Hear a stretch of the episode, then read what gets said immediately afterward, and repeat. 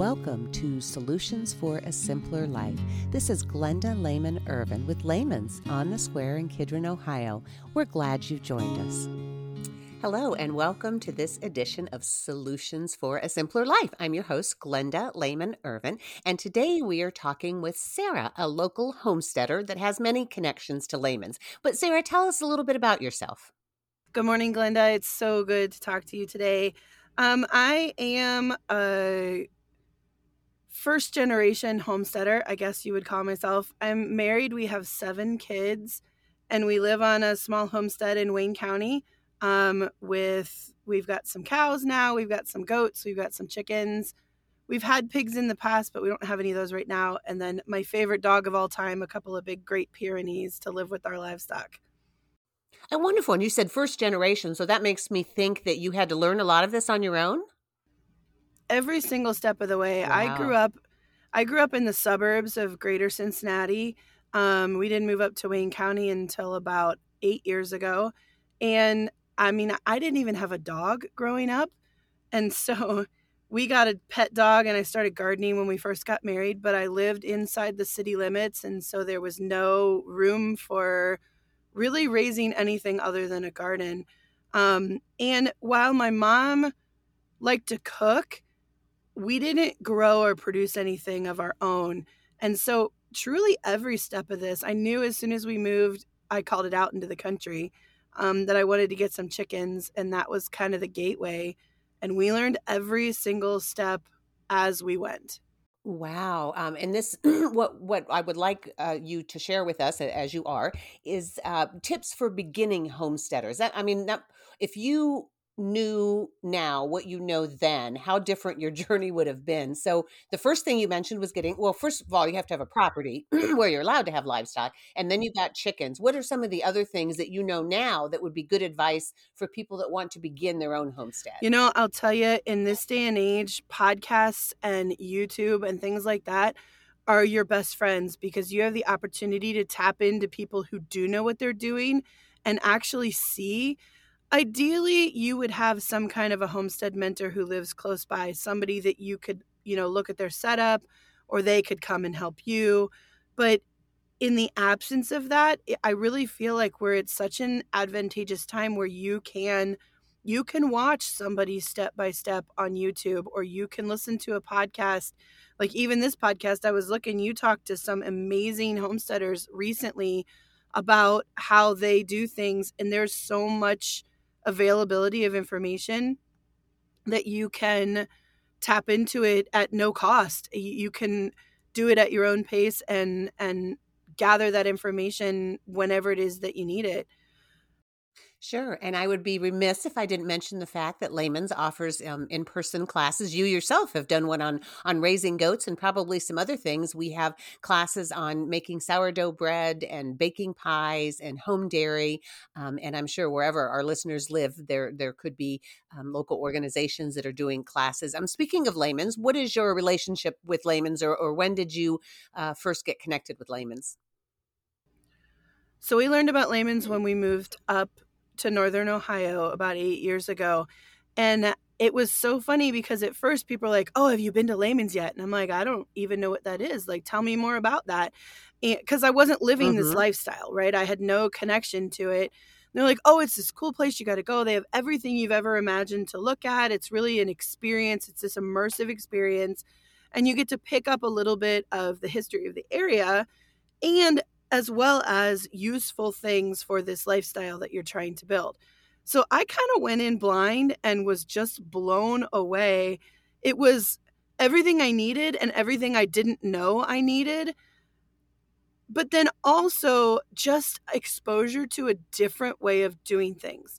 Cuz I I I didn't grow up near eh, Amish country. I didn't grow up with people who were living this simpler lifestyle. I grew up in the hustle and bustle of, you know, the the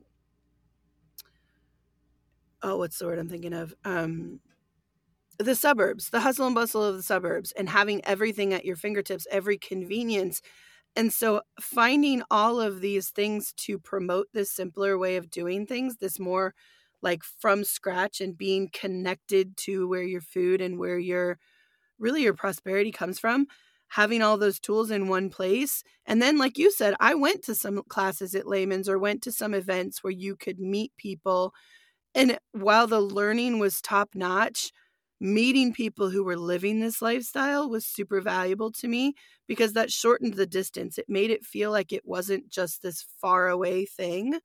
And that kind of brings me back to like what I wish I would have known from the beginning. I kind of thought I needed to know it all in order to start. And I'm seeing through the people I'm meeting and through my own experience that this whole homestead and simple living and being connected to your food is just as much of a mindset as it is a lifestyle. And that when you just, even if you don't produce anything, if you can shorten the distance between you and it, whether it's your food or your clothing or your way you play, your kids play, if you can shorten the distance between those two things, it everything is just a little more simple and a little more pure. But that starts with just this mindset. I don't want to make it too complicated. I want I want these aspects of my life to be simpler. And really that's what my connections with Lehman's has taught me and my experience over the last 8 years of building a homestead that I have to start with that mentality not all the things. Yeah, that is you are exactly on point for what we're we're trying to do with our our customers. We encourage them to take the next step on that journey to a simpler life. Maybe you've never done anything, so you plant a tomato plant, or you um, you right. you churn butter, or you bake a pie, or just just start with doing something. And sometimes we talk to people and they feel like they need ten acres and cows and horses to start, and we actually discourage that because the bigger the animal, the more work it is, right? Right? And so we encourage them, like you it did, is. start with a chicken or a rabbit. Um, right. What is one of your favorite activities that you have learned on your journey? I know that you are uh, a wonderful baker of sourdough bread. You even sell it at our store sometimes. Uh, what else do you particularly enjoy? Honestly, I enjoy the simple, high contact activities. So, baking bread with my hands in it. When I learned that true traditional long fermented bread only had three ingredients, I was blown away because what I look at in the store, even if they call it sourdough bread, has like 27 ingredients or something like that. And that I can make bread that I would tell you is the best thing you've ever tasted. Mm-hmm. And it's it is water, flour and salt and that's it. And there's a learning curve for getting your hands in there and and figuring out what it's supposed to feel like. But even the biggest fail of a loaf of bread still has great taste and nutrition. It doesn't have to be beautiful in order to be valuable. And I think that's a good lesson in this whole process, too, is that I like those simple things. I like feeling the breath of my cow, like the, her side going in and out when I'm milking her in the morning. And we just got cows um, a year and a half ago. We have not had them for very long. But the same thing was true. We started with chickens and then we moved to goats. Um, for us, it was the milk and being able to produce that uh, ourselves because we couldn't find what we were looking for anywhere else. Um, but just that contact, feeling those animals and having that trust build with them is probably my favorite. Yeah, one of the things when we talk to people, all of us uh, touch a lot of technology. We're using technology right now, but it, it's so um, virtual and on demand, and that tactile experience, like you mentioned, feeling the cow sigh, and you know the smells and the sights and the sounds. Uh, I know I myself am immersed in technology all day, and I like to read a book. Uh, obviously, I could read it on my phone or my laptop, but I like to hold an actual paper book. Um, what um it seems like every homesteader has has future goals um what are some of the things that you are planning to do or would like to do over the next year on your homesteading journey? Um moving forward our goal has always been education and accessibility um bringing what we've learned or what we've been able to produce to other people because i've always said i i think that anybody can do this to whatever degree they desire to but we as producers, we need customers and consumers too. I love to bake bread and I need people who like to buy good bread, you know, and I like to teach you about making bread and I like to teach you about the value of, you know, growing your own vegetables or buying good pasture raised chicken or something like that. But I also need that community, like the the people who are consuming what we produce as well. And so for us, our goal has always been the educational piece, teaching you why this is important, whether you do it yourself or not, understanding why it's important and what you are missing by being so removed from um, what you eat or what you, even like what you said with technology, being so removed from nature, being removed from, you know, fresh air in the morning and putting your hands on something real, putting your feet on solid ground outside and understanding the importance of that and the value it is in your life even if, like you said, your job or the rest of your life is digital, having taking that time to actually hold a book or actually put your hands in the dirt or your feet on the ground, seeing the value in that and understanding what it does for your body and your mental wellness and just your building of relationships is always been something that's important so us. for somebody their next step on the journey to a simpler life could be purchasing locally produced items at a farmer's market um, i think people sometimes get overwhelmed thinking they have to live off grid or something but there are multiple things that right. you can do such as producing or, or purchasing items produced locally um, even if you aren't making them yourself uh, you mentioned seven children what is are their age ranges youngest oldest so my oldest just turned 17 and my youngest is 2 and then we kind of fill in every yeah, 2 I or 3 imagine. years. Um, how do you get that. your kids involved in the homesteading process?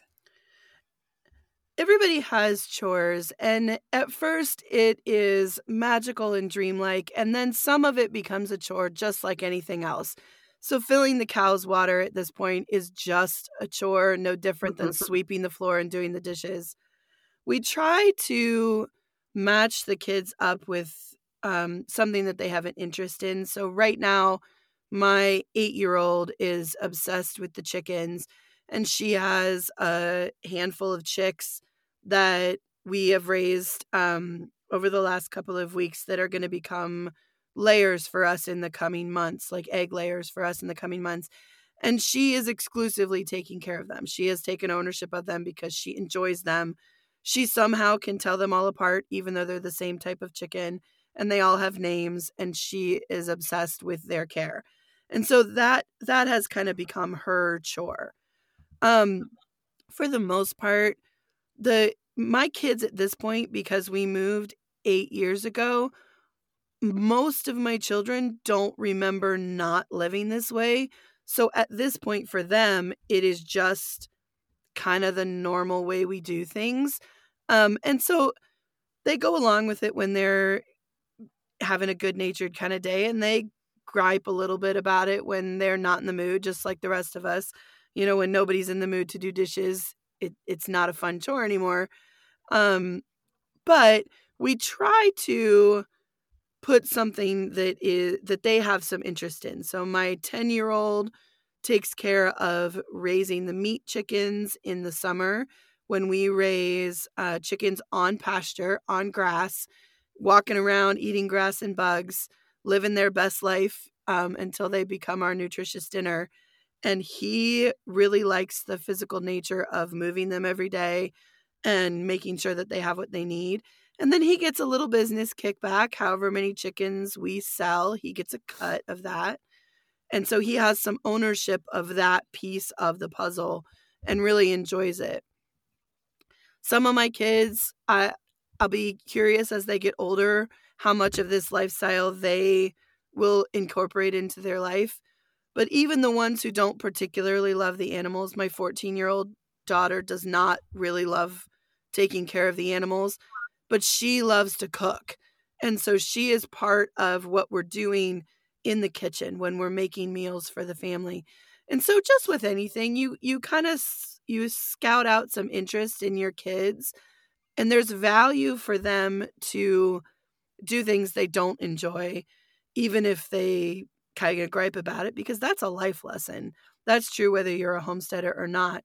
But trying to match them up at least a little bit with something that they actually enjoy doing or find greater satisfaction in doing versus everybody doing their least favorite chore yeah, and. I, I love that. When my father, Jay Lehman, started Lehman's in 1955, which makes next year our 70th anniversary, um, his his goal was to make sure people knew how to do things. You know, we think of products becoming extinct, but knowledge of um, making bread from scratch or raising chickens or any of those, um, those are skill sets that will likely be valuable forever. And you're teaching your children those things. So, well, wonderful. Before we sign off here, did you have any final thoughts of encouragement for beginning homesteaders? I would just say to just start. Um, I can't tell you the number of people who messaged me saying, like, I don't, can you help me? I don't know how to do this. My family's at home and we need to eat dinner. And so, one of the blessings that came out of that was the number of people who kind of recaptured family dinner. But people were just afraid to start when they felt like they didn't know what they were doing. And my biggest encouragement is to just give it a try because if one dinner flops, it's not the end of the world. You haven't ruined anything by having one dinner that wasn't. None of us have home runs every night for dinner. But just to just to start, and you mentioned the farmers market, that's a great place or a class at a local a local organization to meet people who could fill in the gaps of what you don't know and to not be afraid to ask the question um, because that's how you learn. Uh, we didn't know what we didn't know before we started, and we know a lot now because we've been learning for eight years. But if we go back to the very beginning, we had no idea. We were afraid to hold a chicken. We were afraid to, we didn't know what would make them lay or how to keep them healthy. Everything had to be learned one step at a time. But that's, that's how, how you gain that knowledge is by asking those questions. Wonderful. Well, thank you so much. I think you've provided a lot of encouragement for people that are are thinking about or actually starting their journey to become a homesteader. Um, so we hope that you have a wonderful season um, with your your chickens and your goats and your children. And thank you so much for joining us. Oh, it was wonderful to be with you this morning. This is Glenda Lehman Irvin with Lehman's, where we stand for a simpler life. Thanks for listening. For more, visit lehmans.com.